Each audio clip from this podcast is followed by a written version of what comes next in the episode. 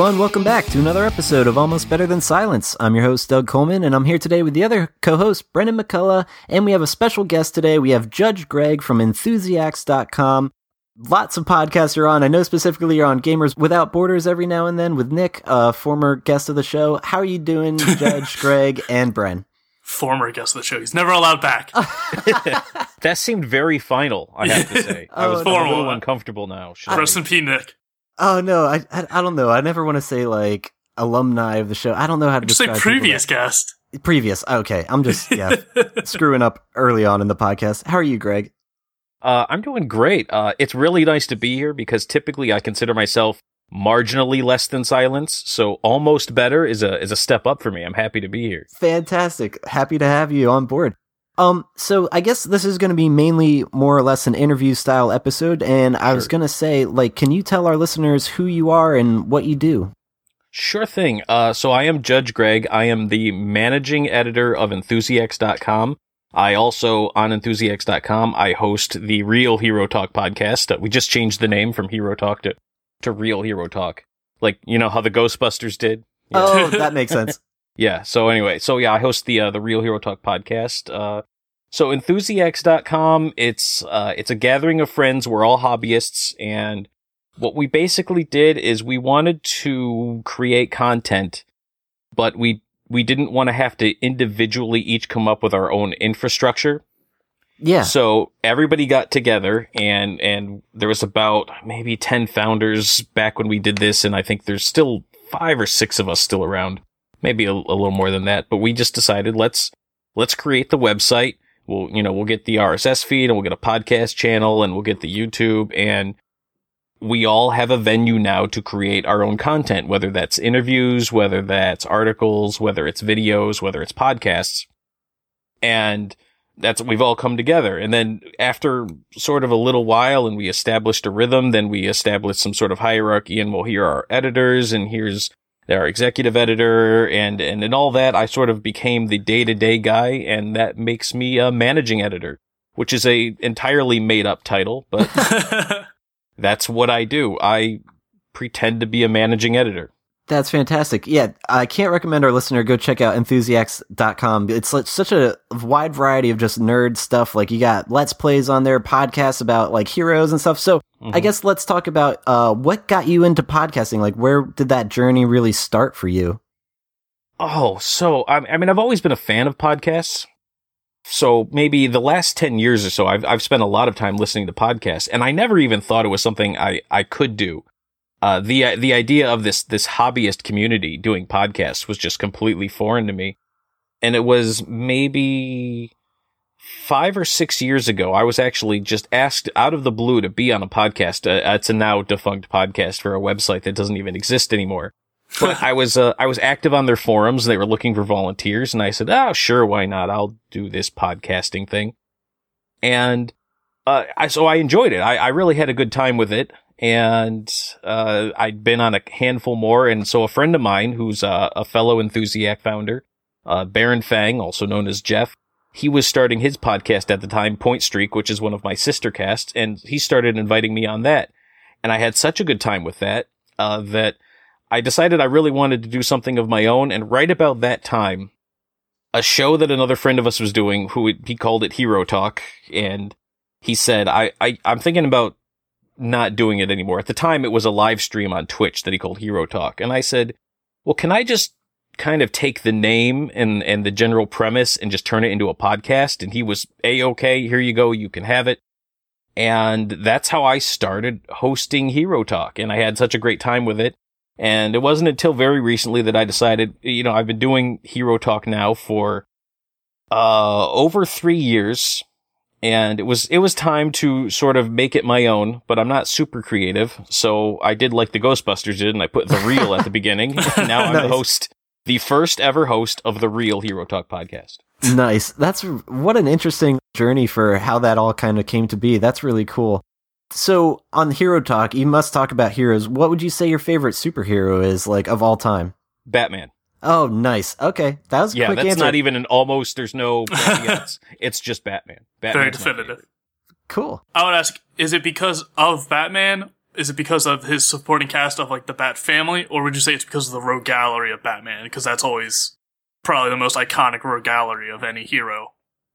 Well, okay, I'm going to take probably out of that statement you just made because it is definitively the most iconic rogues gallery. Yeah. And the the Flash and Spider-Man they can vie for second place, but the the Batman has the the best rogues gallery.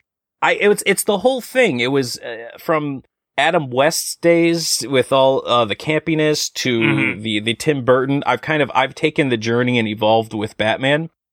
I just I like the concept of the the sociopathic vigilante who goes out there and tries to right crime because of a wrong that happened to him. I just I like the psychology and the mentality of it. And and I like the silliness of the fact that even though he's a guy in a bat suit, somehow I'm supposed to believe that he could go toe to toe with Superman in a fight that would last more than 20 seconds if Superman gave him a 19 second head start. Yeah. Yeah. Exactly.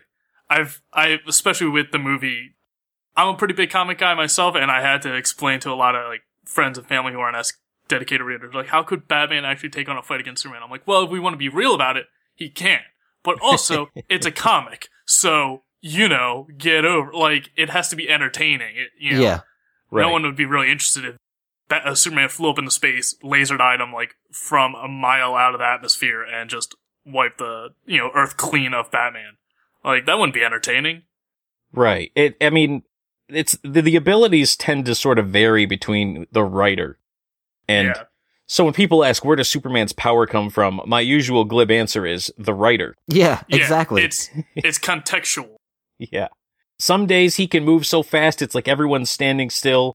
And some days some random guy with a chunk of kryptonite will sneak up on him without him doing anything about it. So uh, what are you going to do? Some days he gets stabbed with a piece of kryptonite and he falls to the ground like done for. And then that very same day he picks up an entire island made out of kryptonite and throws it into the sun. Whatever, you know. What's Yeah. consistency? We it's comics. Whatever. Yeah, that movie had a lot wrong with it. Some things went right. Brandon Routh was a great Superman, and I liked Yeah. the musical score, and the bullet in the eye thing was cool. Yeah, oh, but- definitely. O- other than that, though, it was pretty empty. I liked Kevin Spacey as like the menacing villain. Like I know that wasn't like his first role as kind of that character, but it definitely was another one that was uh well done because it's Kevin Spacey. I don't know if I like him as Lex Luthor though. Like I kind of have a different image for Luthor in my mind.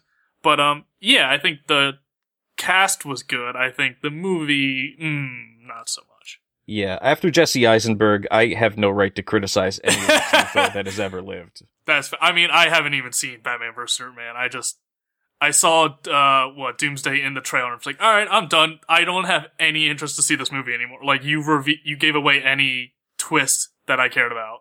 I will never understand why you would reveal the third act twist in the trailer Oh, before God. the movie. Yeah, that's upsetting. Superhero movies, like everyone said, has become so mainstream, and it is now just pop culture. It's no longer nerd culture. And I would say, even still, Fantastic Four 2, with Chris Evans as the Human Torch, has still some of the worst advertising ever because they gave away the entire movie, every scene of it, in a variation of commercials. So if you saw enough commercials, which there were plenty because there's a huge uh, advertising budget for it, you could see the whole movie just from TV. like Oh, everything I- was You sure can. I feel like and I haven't gone to see Spider-Man: Homecoming, and I hear it's great, and I, I really Yeah. want to, but I I have an infant and a toddler, so me going to movies is just a thing that doesn't really happen. That's not Sure. a reality in my life right now. But right.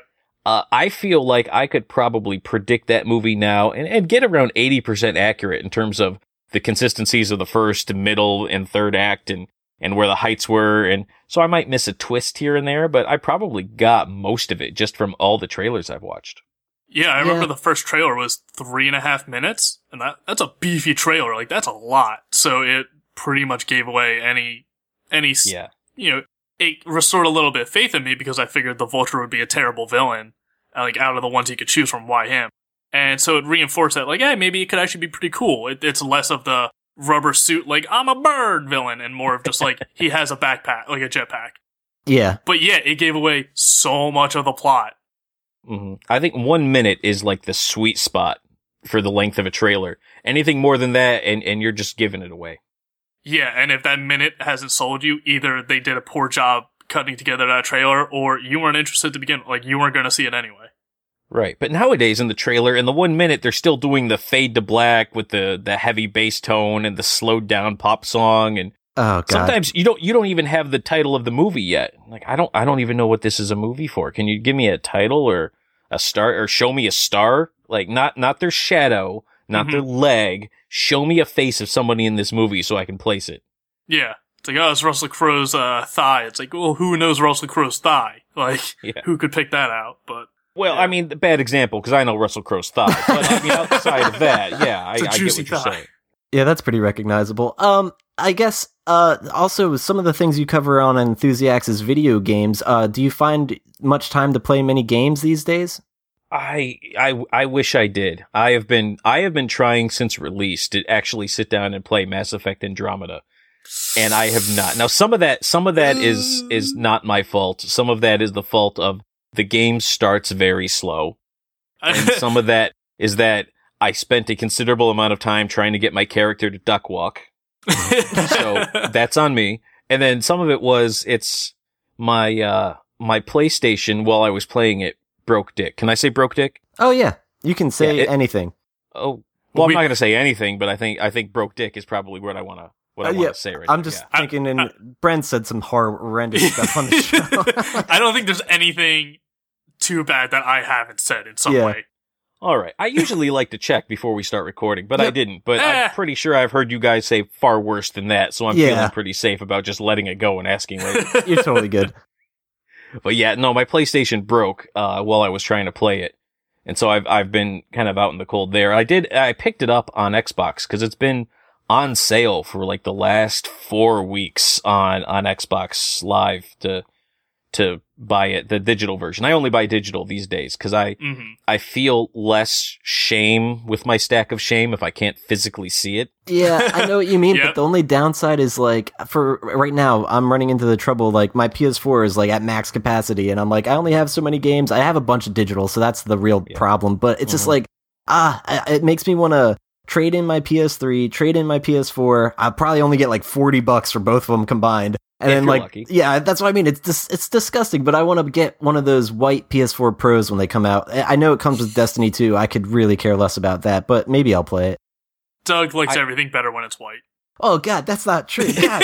but no, the thing is, it's got like I think I it's didn't know it was that kind of podcast. no, it's not. Brent's just making me look bad. But uh, I, I think it had a one terabyte hard alt- drive, if I'm not alt-right mistaken. Alt right better than silence podcast. Hashtag MAGA. Oh man.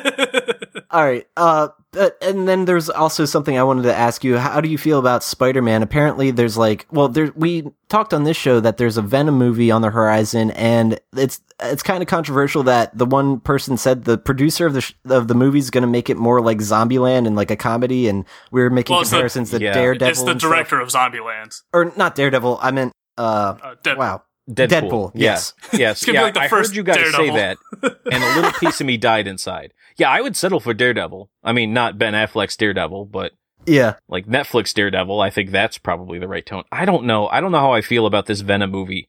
I don't know. Season one of Daredevil, I really like. Season two, like the least interesting part was Daredevil and Elektra. Like everything else, I was interested in. I, I feel like season two was two different seasons that were just kind of spliced together. Yeah, and there was yeah. there was the Daredevil Punisher saga, which was really Mhm. entertaining and very well done.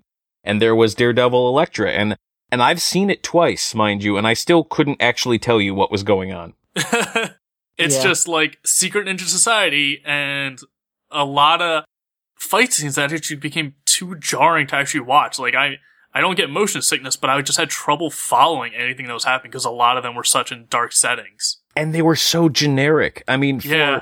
for season one, where the fight scenes were, I, I found them to be very, uh, uh, very jarring in, in, in a good way. Jarring in the sense of they were, they were very brutal. And as, as a fight would probably go down if this was happening, it was less of the acrobatic, flippy, kicky stuff. Mm-hmm. And you had a little bit of that on the, on the Punisher side where you saw like some fights that were more the, the brutal style of, you know, this is how it would actually go down. But then, you have all the ninja stuff and like ninjas are showing up out of nowhere and then Daredevil just goes into the same generic ninja choreographed fight scene There's no drama. At no point do I watch the scene and think, wow, I think the Daredevil and Elektra are going to lose this fight. Yeah. So, Yeah. so what's the point? Why, why are you wasting my time with it?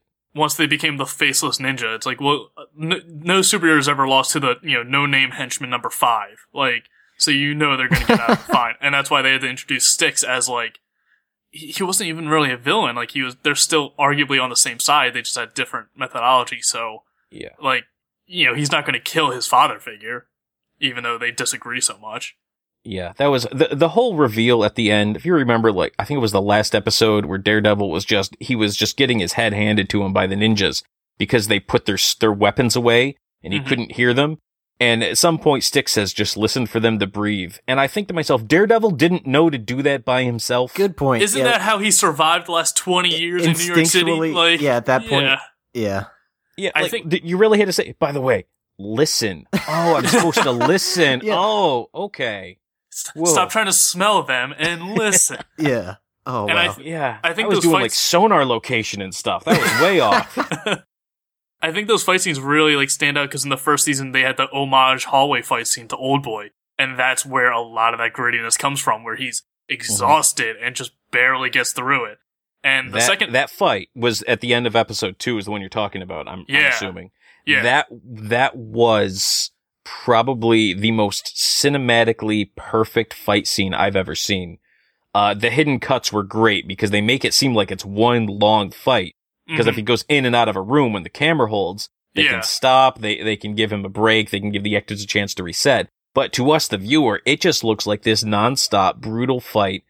And, and you felt it. You, you, I mean, it was just, it, it was this primal instinct that you have watching him where you can kind of feel him getting weaker, his broken.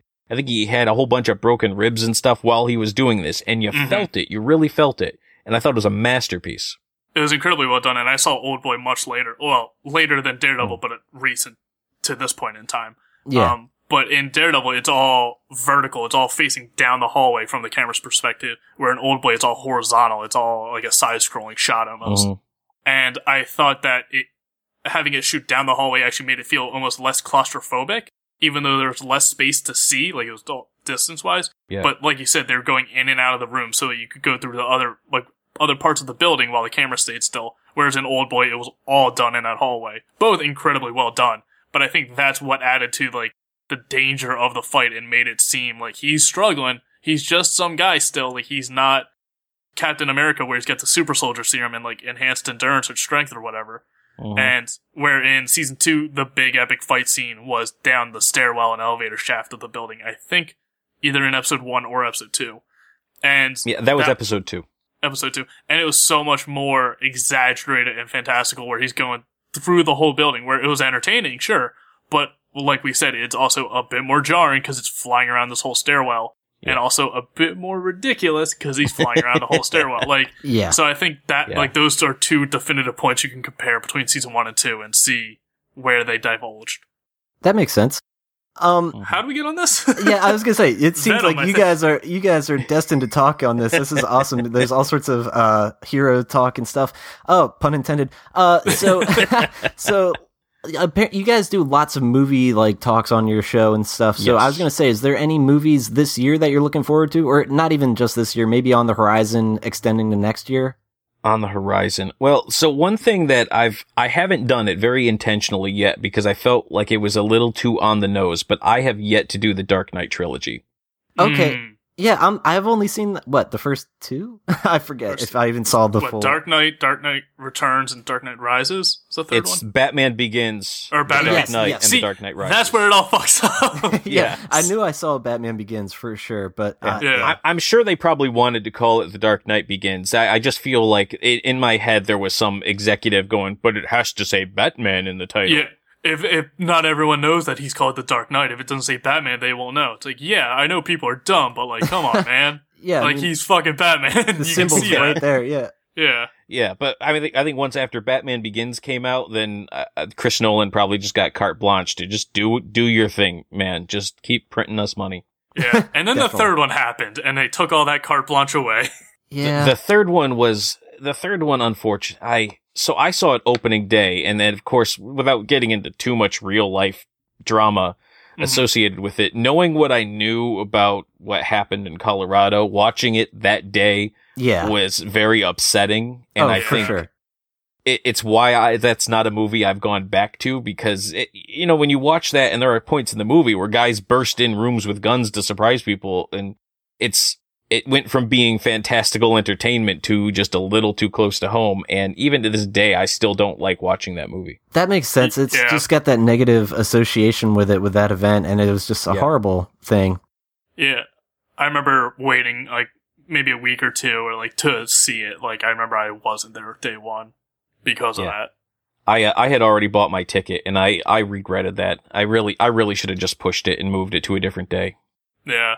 But then there's uh, Chris Nolan's even said he planned on doing more stuff with Heath Ledger and the Joker, maybe not as the main focus like villain, but he's going to be involved in the story. So to have him die in the second one, like after the second one, that fucked up all of the third one as well. So Yeah. Yeah, like that was- even more of a real life drama intervening with the movie itself. Yeah, and that's uh, that, it's what's what's awful about that is in addition to just the inherent tragedy of we lost uh, a, a young man far too soon hmm is when when you get to the third movie and there's no reference to him in any way shape or form Yeah. it's almost and i get that they didn't want to do it because they didn't want to take away from what he did in the dark knight but at that point the absence of reference to the joker becomes a distraction in and of itself Mhm. It makes it seem episodic as opposed to an actual world. It just seems very like Right. movie of the week.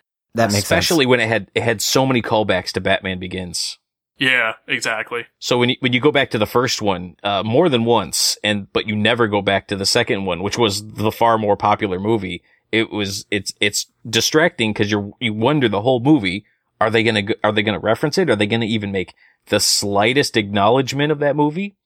And I hear the novelization of the movie did of all places, but the movie itself did not. Hmm. Yeah, I definitely see it as the weakest of the trilogy, but I also don't hold Nolan accountable for it. I know so much happened outside of his hands that kind of ruined it, intervened Right. with the movie. And but I do gotta wonder what the hell went on with Bane and his voice, because in the first trailer for it, he had the so like, you couldn't- yeah, you couldn't understand him at all. And then they're Right. like, all right, we'll take out some of the distortion and pitch him up. It's like, all right, now he just sounds squeaky and like a Muppet. Like, this is worse. Yeah. So, like, But I of don't course, the fire rises. Yeah, yeah. so, like, Oh, I gotta geez. understand, like, that, I, what happened there? Like, if there's not some sort of, like, external, like, executive decision for that, like, if that was all Nolan and his team, like, why? What ha- what decided that that was going to be Bane's voice?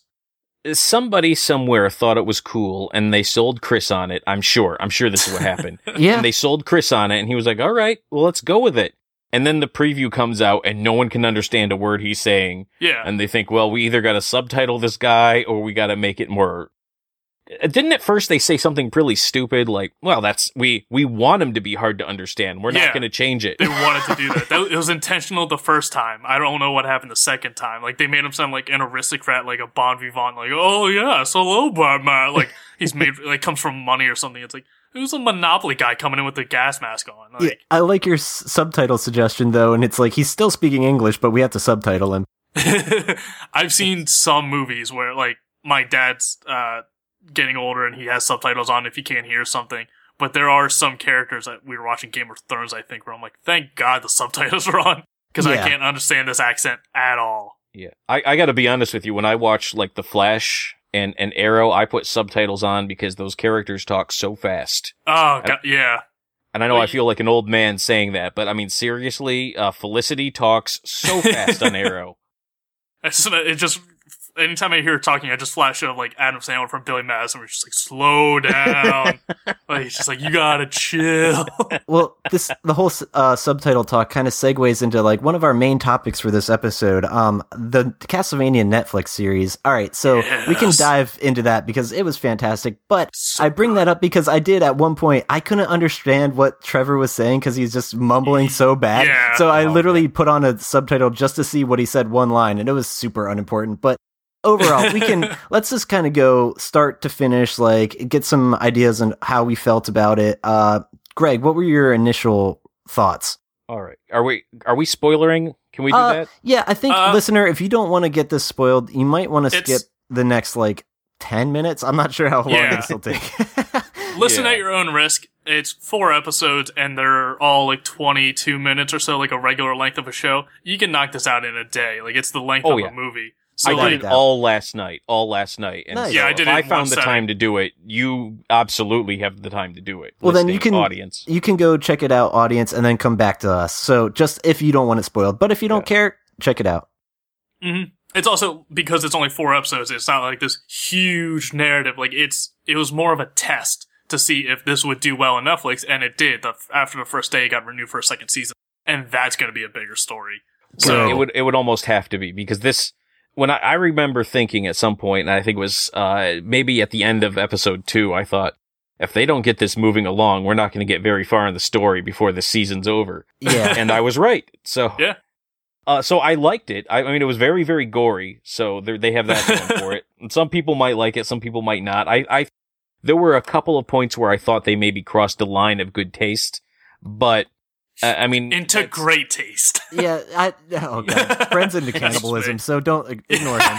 Yeah, I- Eh, I, I and I'm not against you, you know gore or anything like that. I understand it's at a time and a place, and especially in an animated scene like this where you can kind of push the envelope a little bit more because it's, it's not going to be as disturbing as if it was portrayed realistically. However, there I just felt they pushed it a little too far in some points, and then I felt what happened is immediately once I I got a feel for what was going on, and as soon as I got my head wrapped around it, I was basically playing through Castlevania 3 Dracula's Curse in my head while I was watching it, trying to figure out and place like what scene was this in that game. And so I felt like I spent the entire time just waiting for Sypha and Alucard to show up and still kind of waiting on. I, I think there was another guy, Drake from the game that I was still sort of waiting on, but I, I, I kind of felt that was a distraction because I was I was trying to anticipate what was going to happen next and trying to place everybody's voices from where I knew them from because that's something I do because I'm insane a little bit inside.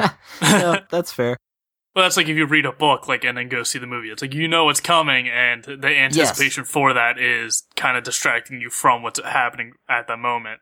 Yeah. So- But I, I mean, generally, I thought it was very well done. Uh, it, it's very highly stylized, but it worked. And hmm it's st- thus far remaining pretty loyal to Castlevania lore as to the extent that I know it. So I'm, Definitely. I, I've been enjoying it. I um I was actually on another podcast. I'll plug it at the end to spare our listeners now. But uh, we were talking Traitor. about no, we were talking about this, and he was basically saying that uh he wasn't sure. He played Castlevania three. I haven't played it in years, so I can't really reinforce whether or not this is true or not. But he wasn't positive if there was a real explanation as why Dracula decided to unleash this horde of demons on the land of what is it, Wallachia.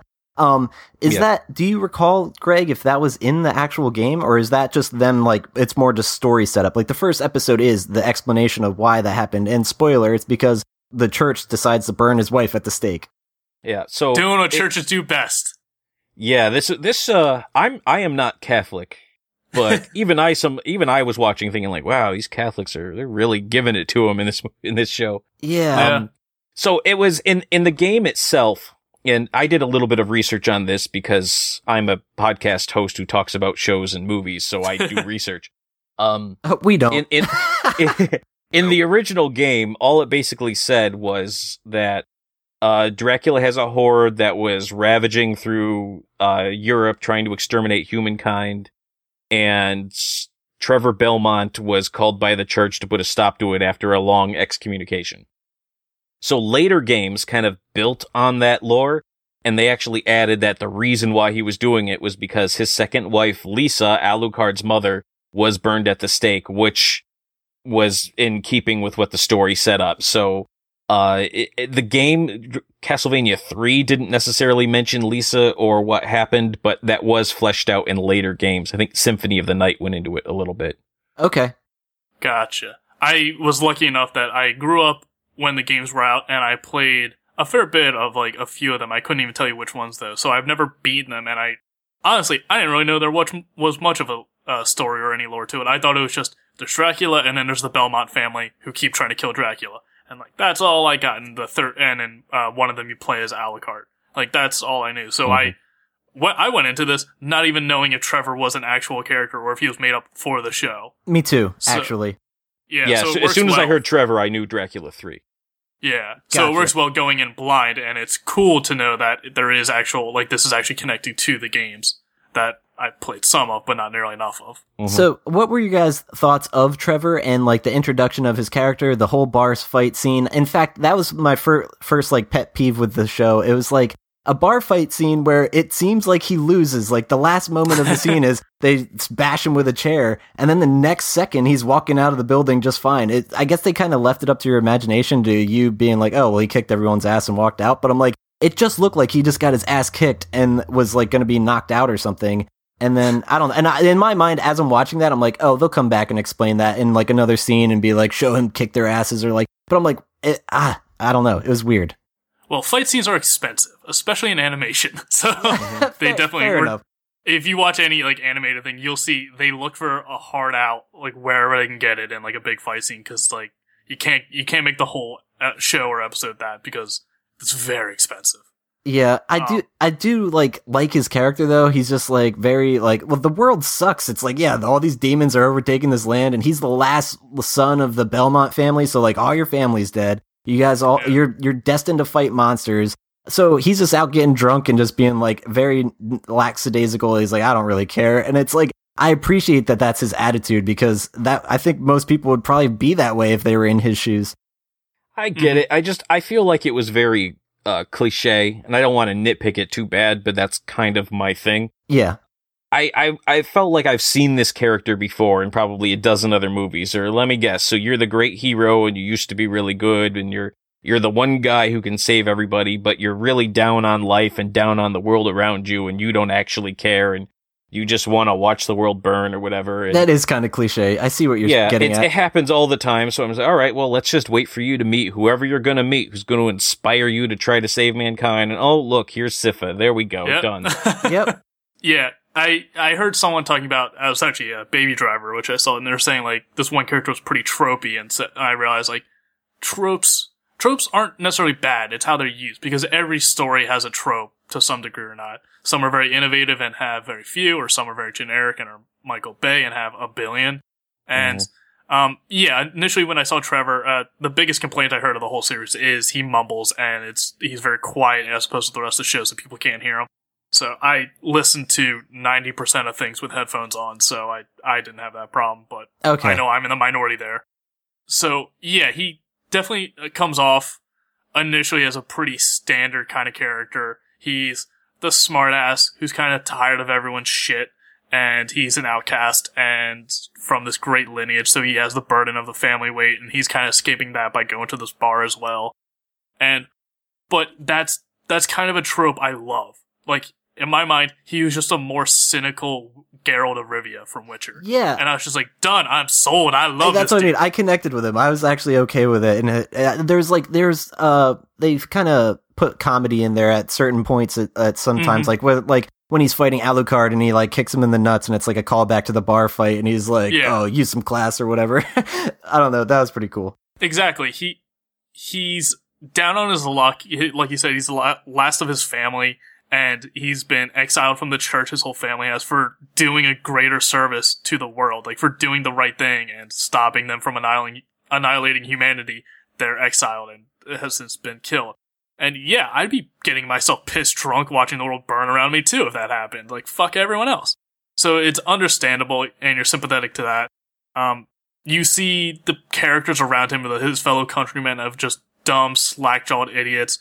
The one farmer's talking about how he had to beat this other guy off of his goat that he was fucking like. So they just get Well, what would you do if you saw that? Honestly, wouldn't you Yeah. hit him with a shovel too? It's fair, yeah, it's absolutely fair. But then you find out like they're all like he's talking to his brother, and then I think his other brother comes running in. Like so, they're all pretty related, and the bartender's on their side who knows them.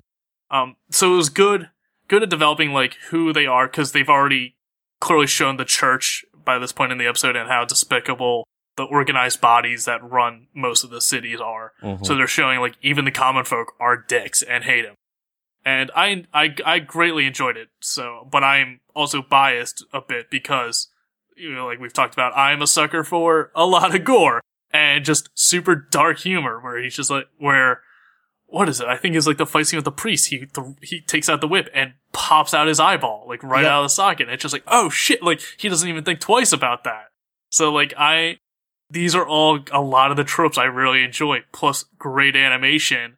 I think solid voice acting, even though it was a bit quiet. I thought it fit the mood.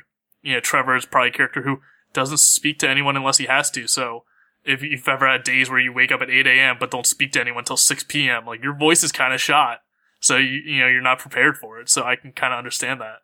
Yeah, the animation is exceptional, and like especially Mhm. some of the fight scenes, like they really use the medium to their advantage. So like he's doing Mhm. shit that's like absolutely impossible in the real world. Like like you said, the whip scene with the eyeball, and then like the next thing, like a, he throws a sword and it hits an archer, and then that archer, as he's dying, shoots the other archer. It's like unbelievable shit. It's that's a Rube actually Goldberg machine of murder. And It's I, I, I would have at absolutely least cool. appreciated if, if at some point Trevor had said after that happened, like, well, that was a freebie. yeah, Yeah. right. Like it was it was cool to even see those kind of things pan out because it's like so uh, like he's screwed, but no, he's not because he's like incredible. So that kind of stuff was cool. But uh, there's a couple things that I do want to complain about. Uh, one thing that I noticed other people were upset is that there's no real like callback to the soundtrack of the games in in this show. Like there's no Castlevania real like nostalgic music. What are your thoughts on that? I agree. There wasn't. Yeah, like yeah, I, it's uh, I was entertaining the idea on the other podcast I was on. It's like maybe they didn't have the rights and it was like a separate thing, but it's think you think it'd be like a package deal. Like you have Castlevania, like I don't know. it's possible that the composer had the rights to it, but I highly doubt it. Especially for what was it? Castle. This is based off Castlevania three. Three, yes, Yeah. That far into the franchise, I'm almost certain the developers would hold on to everything. So, Yeah. like, say for instance, The Watchmen. Uh, that was written by Alan Moore, but he doesn't have the rights to it. That's owned by Mhm. DC Comics. Yeah. And that's why they keep making more and more stuff to it, like a prequel and a spin-off and another sequel. And Alan Moore is going to die. He's going to go on a murder Yeah, rampage. You already said And he was spinning in wait. his grave. no, I'm kidding. I mean, I th- he's not dead. I, I just think he sleeps in a grave. This guy There is insane. I just presumed he did. Yeah. I, Yeah. Uh, honestly, anything that makes Alan Moore mad makes me chuckle a little bit. so I'm okay with it, even though I don't think it was necessary. But I, the, I imagine Konami has to own this music. They got I, it. I don't. Even if you couldn't get the the Castlevania three music, which if you gun to my head, I couldn't pick out of a lineup if I had to. But I at least know some Castlevania esque music. hmm And and it's not hard. I mean, it, just get a pipe organ and have somebody play some ominous music in A minor or something, and there you go. Call it Dracula music. But there was nothing like that. It was it was very sparse, and I I don't think it really served to create the the the aura and and the atmosphere of Castlevania. Yeah, And I I think. I think in season two they should probably rectify that because people will just keep complaining. oh for sure. That's something they need to take our advice on. hmm Yeah, I definitely think they would make that a priority in season two. But I think, like like I said, this is kind of like a test for them. So I think they might have either not have had any scenes that fit to any of the music they had because these games were made back in the day, and only certain music types, like only certain music programs, could be inserted into the game. So they might have been all higher pitch or like a lighter melody to it that that fit the tone of the show or any particular scenes. Because most of the show takes place in like crabby little villages, and then at the fourth episode, it's like an underground dungeon for I think the half of the last episode, or Mhm. so.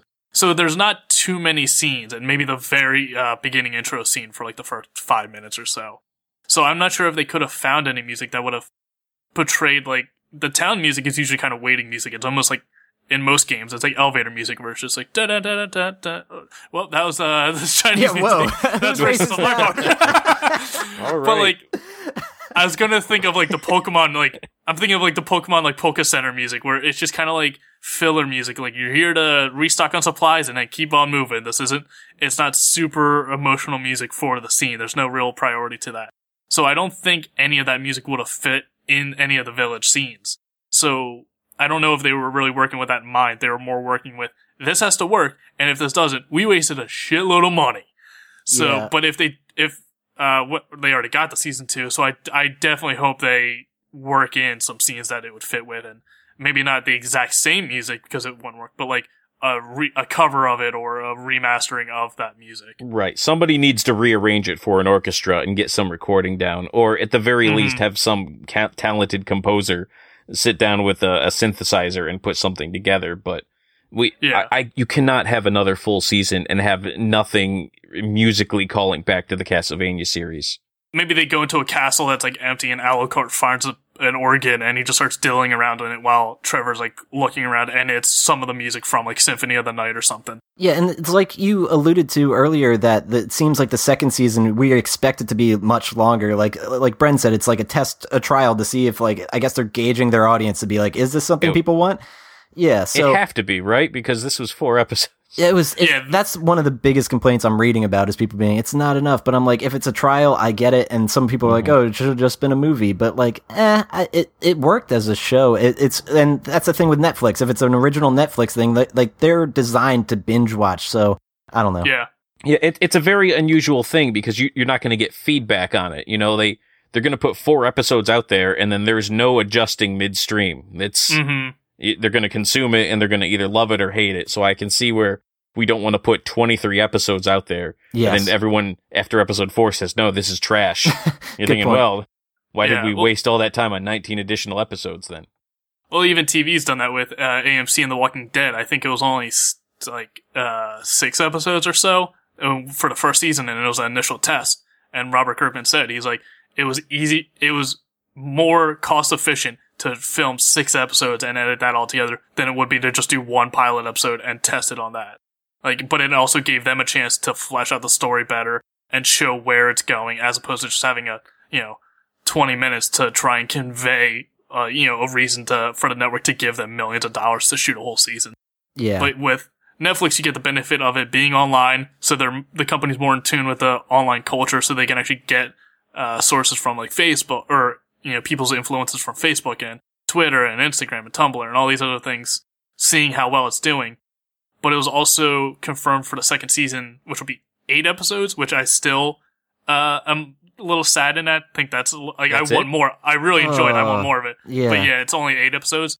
But that might be because now they're running into like budgeting problems. Like like I said, animation's very expensive. So maybe they're kind of like, shit, this show's getting a little too expensive to do. Like maybe we'll have to tune some stuff back, or maybe we'll tone down like some of the quality of it. Not another Attack on Titan. Oh, Oh, no. god. Uh-huh. Um, yeah, they they need to pick up the pace if they have eight episodes because it took them four episodes just for Trevor to find his smile and decide he wanted to start fighting back. So Yeah. Well, I'm thinking Netflix is already. I think Netflix already decided on what they were going to do with it. I think they were already deciding on a second season because the day after it was released, they're like, "Yeah, we're doing a second season." It's like, well, that was pretty quick. So I think they were already confirmed with doing another season of it, and they were just waiting for it. Like, unless it was just a catastrophic disaster, like this show is fucking awful, then they might not have done it. But if it was like lukewarm or above, they were going to go ahead with it anyway Yeah. because so Netflix does want to do. I mean, they're they're already doing a ton of more original content, but they've even said they want to cancel more stuff, and that sounds like a dick thing to do. But they're saying we want to experiment with even more stuff than they already have been. Like Black Mirror, I've been watching that lately, and it's three episodes for season one, four episodes for season two, and I think six episodes for season three. Okay. So it it sucks that there's less content, but the quality of the content makes it better. It's the quality versus quantity argument. Like Definitely. pretty uh, steadfast here. So if it is only eight episodes, but if it's going to be the quality as these four, I'm fine with that. Oh, definitely. I think it's not arguable. The quality overall of this first four was pretty damn good. I, I am going to go into my nitpicky stuff though. The last two things that like just kind of didn't sit well with me, and it's like super nitpicky, but the church, Mhm. obviously they're painted in a bad way and like you're, you're, you're pinned against them and they're, assholes for burning people and like the the guy's definitely corrupt. He's like, "Oh, I'm just using God as an excuse to get away with like being a super overpowerful asshole." When a demon calls you out for being a hypocrite, you Yes. know you're a pretty Right. big hypocrite. Yeah, But that their logic is, I mean, they're the bad guys, so I guess it, it makes sense that their logic's so flawed that they're literally going to the point they're like, oh, we just have to kill this small group of people, and then everything's gonna go back to normal. And it's like, who said that, and what made what put that thought into their into their minds? And I mean, I almost it sucks. I mean, I'm glad that uh spoilers, the speakers are saved and stuff, but like, imagine if they just slaughtered them, and it's like, Well- and then the, the demons still come. It's like, then you guys literally just are now murderers or you already are murderers because you burned a woman at the stake, but then you're like double murderers because now you're just killing these people for no reason and the demons are still here. So it's like you guys are just idiots. I don't know. double No. super secret murderers. Yeah, triple Yeah. murderers. So anyway, as long as we're talking about the bishop, did anybody recognize his voice? Because I did right away. Ooh, No, no. and I'm mad because I knew there was like a big cast, and I'm like, I fuck, I'm better at voices than this. Like, I should Yeah. know. So he the bishop was voiced by Matt Frewer, who most people will recognize as Max Headroom. Damn it, that's right. Because I looked it up afterwards, and he's also um Doctor like Levy or something in Orphan Black. Because Okay. I looked it up, I was like, oh, I recognize that guy, and then I saw he was Max Headroom, and I lost my mind. yep, he's from Orphan Black, uh, Honey I Shrunk the Kids. He was in Watchmen. Mm-hmm. So yeah, th- I mean he's, but Max Headroom is his big role because because he's It Max just- Headroom. It's just such a weird thing in our history. yeah. I, I heard him talk for the first time, and I'm like, where do I know this guy from? So I just kept listening, and then once once I cracked it, once I thought that's Max Headroom's voice, then I knew. But Mhm. Yeah. That's funny. That's like a superpower in and of itself, being able to identify that.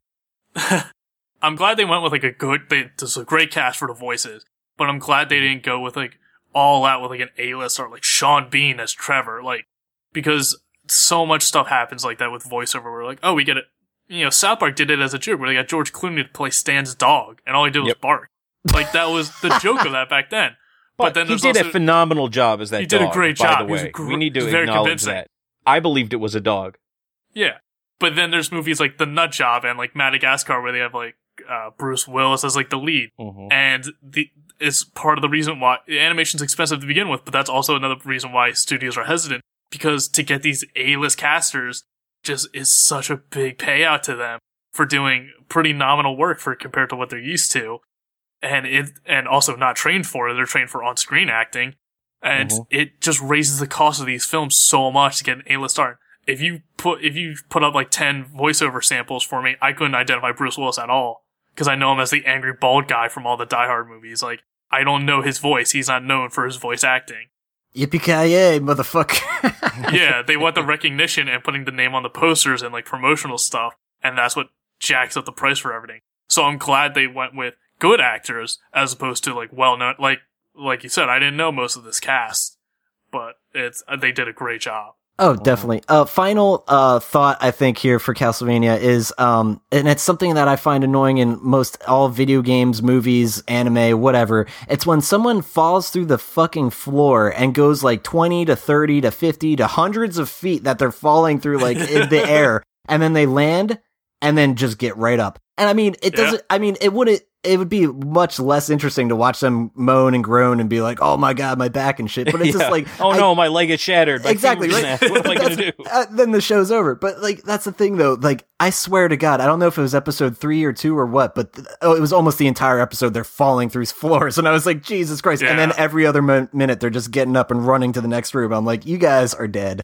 But that's just me being Yeah. nitpicky. Well, it, to to be fair, uh, I've played the Castlevania games, and you can fall a pretty far way in those games and still be There's all no right, fall so- damage. there we go. I used to have a problem like that. Like that, I used to be extremely nitpicky with stuff, and I've tried been trying to get better with it. And that's one I learned to just let go. Yeah, Because if you want realism in your stuff, you're gonna have very boring television and movies. exactly. Um, so, for example, uh, realism. Christopher Reeves fell off a horse and was paralyzed from the neck down. Oh, Natasha Jesus, Richardson, Bren. The mom from The Parent Trap, and Liam Neeson's wife, she fell down skiing on a bunny slope and hit her head and died like almost instantly, like within the week. Like that's realism, and that sucks. That's boring as shit. and so, depressing like- as shit. God damn it! bro. We'll just refer mean, you to this the realism sucks episode. It was a week ago. I don't know. What- Can we talk about the Holocaust now? Oh, please. Maybe talk about that a little bit? God damn. Um, all right. I think we've had a pretty good discussion on Castlevania. Any final thoughts on that before we maybe move on and play a conversation game? Oh my Yes. god, it's been almost the whole episode. So Jesus. what what was Dracula's motivation? Sometimes he says he just wants to kill Wallachia. Sometimes he says he wants to kill all the humans. Uh, he's he gave a bunch of people a chance, like you can leave after a year, and then nobody left somehow. Wait, I'm so glad you mentioned that because that that Yeah. was the first thing that stuck out in my mind, and I'm I can't believe I forgot to bring it up. But yeah, it's what kind of logic is that? It's like I'm so mad at at all of you that I'm going to So give you an angry. entire year to just get the fuck out of here. well, they explain that after he tells everyone, it's not a year to give them to, time to escape. It's a year for him to build up his army. He's not doing it for them. He's doing it to like Oh. resupply all yeah, stuff. but but why Okay. even why even give the year warning? Like, why not just say I'll get you and then just leave it at that? Why say you have a year to leave? I think that was Uh, the, his y- wife, his dead wife's like it gave him like some kind of empathy, even though it didn't last very long. But it made well, he gave it to that woman He who told explicitly him said about his it. empathy was done after that woman. Yeah, you're right. Yeah, that's true. Yeah. Um, you could throw it too. He was being illogical with the rage, and he just wanted to confront the, his wife's murderers. Uh, he wanted it to show off his power and show them like, you got a year to escape. Like, I'm gonna murder the hell out of all of you. Like, one scene I loved in particular is Trevor goes into a town, and the shopkeeper is pushing with a broom the intestines of like his neighbor off of his like shop stand. Where it's just like, yep, it's Tuesday, gotta wipe the intestines off my shop. Like, it's savage. Yeah, So, um, yeah, but that also did stick out to me, like why Dracula gave like the warning. Like, I would like, I thought that ex- the pillar of fire in the distance would have been enough, like, for people to go like, oh shit, what's going on? Yeah. But yeah, that is, you know, you, you always have to have the villain kind of confront and monologue and like give the big speech, I guess. Also, why did they keep around a gigantic mountain of dead bodies? Like that cannot be healthy or smell good at all. Like Trevor's standing right over and spits on it. I'm like, more likely you'd be throwing up. Like, oh my god. Yeah, Well, what are they supposed to do with them? yeah. What are you, what are you gonna do? I guess burn them in a like a, a way because like you gotta just not have them lay around all the time. I don't know. I guess I'm not sure. One of us smells great. Burning Wet them. hair. Yeah. there we go.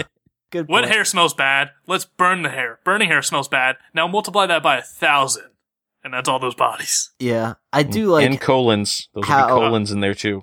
I do, Oh yeah, Just warning you. Oh god, that's gross. Uh, I do like how the Dracula's castle is like very like complex and like almost like MC Escher esque, uh, so to speak. Mhm. His library is just insanely huge, and I'm just Yeah. like, all right, this makes sense. Like, it kind of explains why he can do all this crazy stuff. Besides, you know, just like magic. But yeah, I really enjoyed it. I mean, like I said, I'm a sucker for it because it hit like all the tropes that like I love. So yeah, Yeah. I also have like the the stone eyed cyclops where it's like, oh, it's a mythological creature everyone knows, but with a different twist, he can turn people to stone. So Straight from I- the game. Oh yeah. Yeah, that was pretty cool. Um, all right, well then, let's see uh if we can play. Well, that was our Castlevania yeah, episode. that's what I mean. Thanks for joining we, us. we hi- highly recommend that show. Uh, let's play a quick game of what's that sound.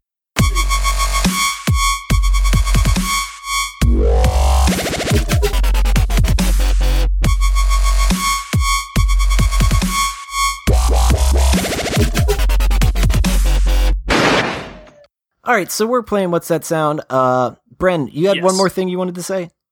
One thing I almost forgot. Um, the producer of Castlevania, Adi Shankar, um, is trying to get a Metroid se- series going, and I don't know if it's with Netflix or if it's somewhere else, but he's trying to get that going. And Oh my god, that'd I'm- be so good. I, I'd love to see you get the same treatment. Me too. Absolutely, it'd be amazing. He's known. I I don't think he was a director. I think he was a producer as well. But there was like a power, uh, like fan made Power Rangers trailer going around for a while, or like short film. I think it was like eight minutes, so that's not a trailer. Um, but it was like super gritty post-apocalyptic. Oh apocalyptic. yeah, with with Dawson's Creek in it. Yeah, the guy from Dawson's Creek. I, James yeah, I don't know. Van Der Beek. Sorry, Yeah, I that's- blanked yeah. for a second there, know- and I just said Dawson's Creek. Um, yeah, and then like uh, I forget his name, but like the Black Power Ranger was like a Tae Bo sort of fitness trainer guy, and there's a scene where Mhm. he gets attacked by like I guess I forget monsters or mafias or something, but he's in the iconic like Power Ranger suit, like it's identical, but he's just jacked as all hell and like m- cutting people in half and stuff, and it was Mhm. awesome, and that got a lot of attention, and actually got taken down um from I think the developers of the movie or something like they had a cease Yeah. and desist because of it. It's still out there, like you can find it. It's the internet. It's always existing. Yeah. Katee he- Sackhoff was in that too. Yeah, it was a big cast. Like he got Yeah. a lot of people involved. So I don't know how much exactly he's involved with everything as a producer. Producers can are known to be doing either very little on stuff or a ton of work. And it sounds like he's very involved with all of his projects. So he wants to get a Metroid uh, series going in the same vein as Castlevania. And I heard someone pitch out the idea like, what if it was all done with zero dialogue, like no voiceover? And I think that would be incredible it would be very difficult to do, incredibly difficult to do. But if you can do that right, the payoff for that would be phenomenal. Yeah, I was even thinking when you said Metroid, I'm like, who is Samus going to talk to? There's usually no Right. one no else one. there. yeah. Yeah, it's usually machines or holograms talking to her, and then she just gets that information and moves on. Like she doesn't have to speak ever, and it would be it would be great if it was like aliens where at the very end. She shoots Ripley and just says like get the fuck away from her or something. Like mm. one line where it just blows Ripley away. And then that's the end of the series. Like oh it could be amazing. And I really want that. Yeah, So- I think that's a great Hope- suggestion. hopefully that's good. Hopefully it gets in development because Metroid doesn't get enough attention Well, isn't that- enough on Nintendo The same person is working on an Assassin's Creed one, and it's like you could drop that and go Metroid for me, yeah Oh yeah, I've, I'm fine with Assassin's. Creed's kind of been done to death. I think. pretty much. All right, so we are playing a game though. So I do have three sounds for you guys. Uh, the the glaring hint here is that Greg, I know you've played all of these games from listening to some of your content on Enthusiasts. So Okay. let's see what you guys make of sound number one. Guards, seize him! Seize him! Don't hurt him. He's just a poor mad beggar. After him! Don't let him get away! Don't worry, my dear. You won't get far.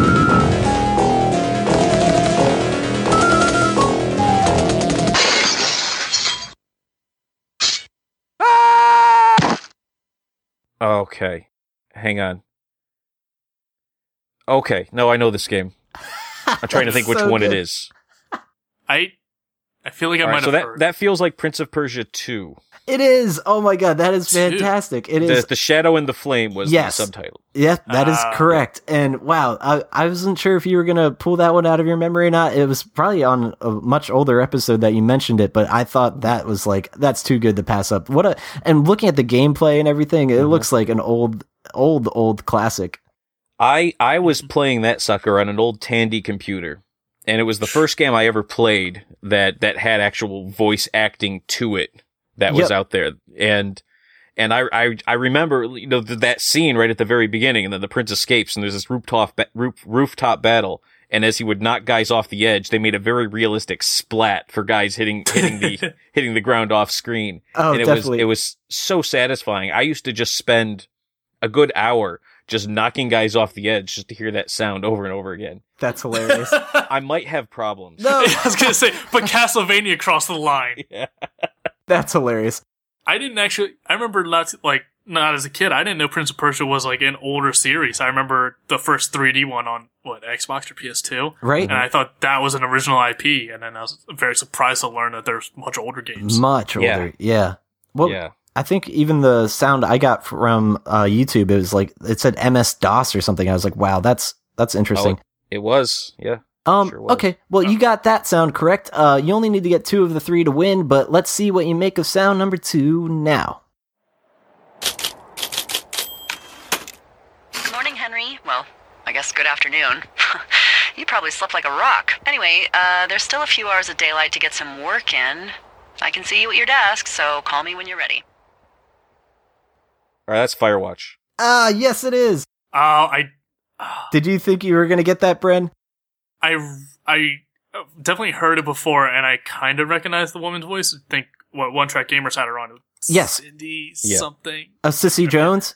Cissy Jones. Yep. Um, if uh, if the uh, what, uh Harry uh talked is uh, Rich Sommer or from Mm-hmm. Mad Men and stuff. If he talked, I definitely would have gotten it. Gotcha. Yep. I, yeah. Yeah. In that clip, he does not speak. But no, Greg, you were on fire. That was real quick, and you jumped right on that. So you guys already win. But I do have a third sound. Let's see if you could pull off the hat trick. Listen to sound number three now. All right. Look. I thought they were just by the cathedral. Oh shit, get out!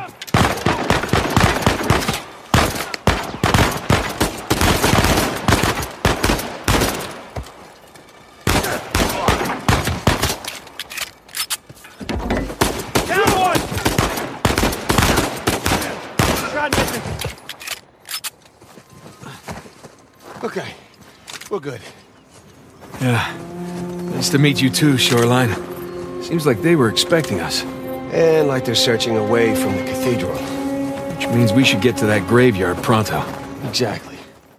Oh yeah, okay.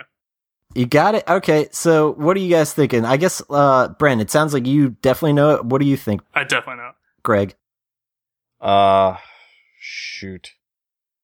Um. Lots of guns. Yeah, I I, was know. gonna say lots- there's a good good twenty seconds you could have cut out. yeah, my bad. Oh, I uh, I'm, I'm trying to think if I could place. It. Oh, there's a lot I- of talk about graveyards and cathedrals. I, I'm guessing Hmm. Resident Evil, but I couldn't. Uh, Resident Evil six. I don't know. No, That's a guess. that is a great guess. I'll, it's definitely not. Uh, Bren, I'll let you take a stab at it. I had a hint at it like the first few seconds. I, I had an idea, and it was really confirmed once there was actual talking after gunfire. Uh, do you want to take another guess, Greg? Because I No, just just go ahead and say it. uh, I don't know which one, but it's Uncharted. Yes, you're absolutely right. It is Uncharted Four. Um, it's just Oh, random I haven't gameplay. played Uncharted four. Okay. Oh, then oh, then I misled you. I didn't.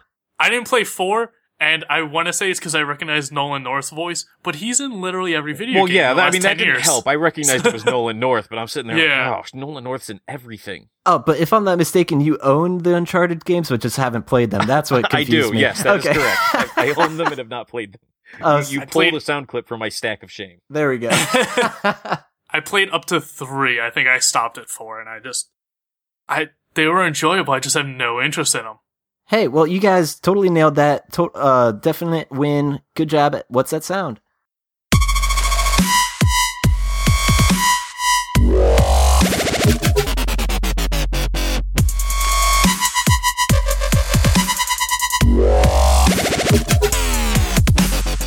That's good. I thought Everyone that was wins going to be this- embarrassing, so I'm kind of happy. Yeah, everyone wins this game except for me. Pretty much. Uh, let's do some plugs and wrap this episode up. Uh, Greg, uh, we know you have a podcast and enthusiasts.com. Is do you have Twitter handles? Like, I guess you could talk about any of the shows that you do. Sure. All right. So if you want to check out any of our interviews and articles and even some of the links to our Let's Plays and, and other podcasts, you can go to enthusiasts.com. I recommend my own podcast, obviously, The Real Hero Talk. I have two sister casts, Point Streak, which is uh, an episode about games and the issues that concern gamers, and Behind the Line Radio, which is uh, our resident uh, enthusiast who is an industry insider and brings in some of his friends from the gaming industry, and they talk about some current events and current issues within the gaming industry from an insider's perspective. Uh, if you want to follow me on Twitter, I am at Judge Greg is Law. If you want to unfollow Enthusiacs, we are on Twitter, Facebook, and YouTube. Just search for Enthusiacs. Awesome, that's great. And Bren, how about you? I'm sure it's the same. Yeah, it's same as always. I got. I mean, I actually got a job now, which is great. Woo! But yeah. I'm sure I'm gonna have to sign 40 more NDAs, so I won't be able to talk about anything ever about it. So, yeah, uh, ABTS Brennan on Twitter. That's it.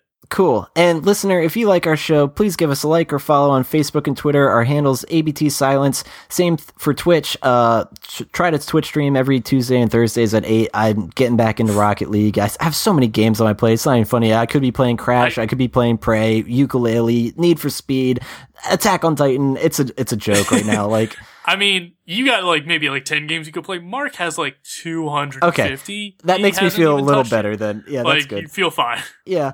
I thought once I got a job, I was like, oh, I'll start streaming again. And like in the interview, they're just like, yeah, you're gonna have to do a lot of overtime. I'm like, cool. And it's like an hour up to two hours away. So I'm like, cool. That's So, not yeah, good. You Oh, guys no. won't hear from me for a bit. there we go. And listener, tell a friend if you know anyone who might like our show. So tell them to subscribe on iTunes, leave a review. We really appreciate that kind of stuff. Oh, and before I forget, I was on previous guest of the show, Pat Johnston's podcast, The Melting Pat, which you can find at nextlevelradioonline.com. I believe I was on episode 96. We talked a little bit about Castlevania, like I said, and some other stuff. So I recommend our listeners go check that out. But we will be yeah, back if next they li- if they like Castlevania specifically, share this episode. Yeah, Oh. th- this would be a good episode for Castlevania fans. Absolutely. Yeah. And Greg, it's been a blast. We'll have to have you back on in the future. Uh, thanks so much for joining us. Well, thanks for having me. Absolutely. And listener, we will be back next week. Take care. Bye. Goodbye.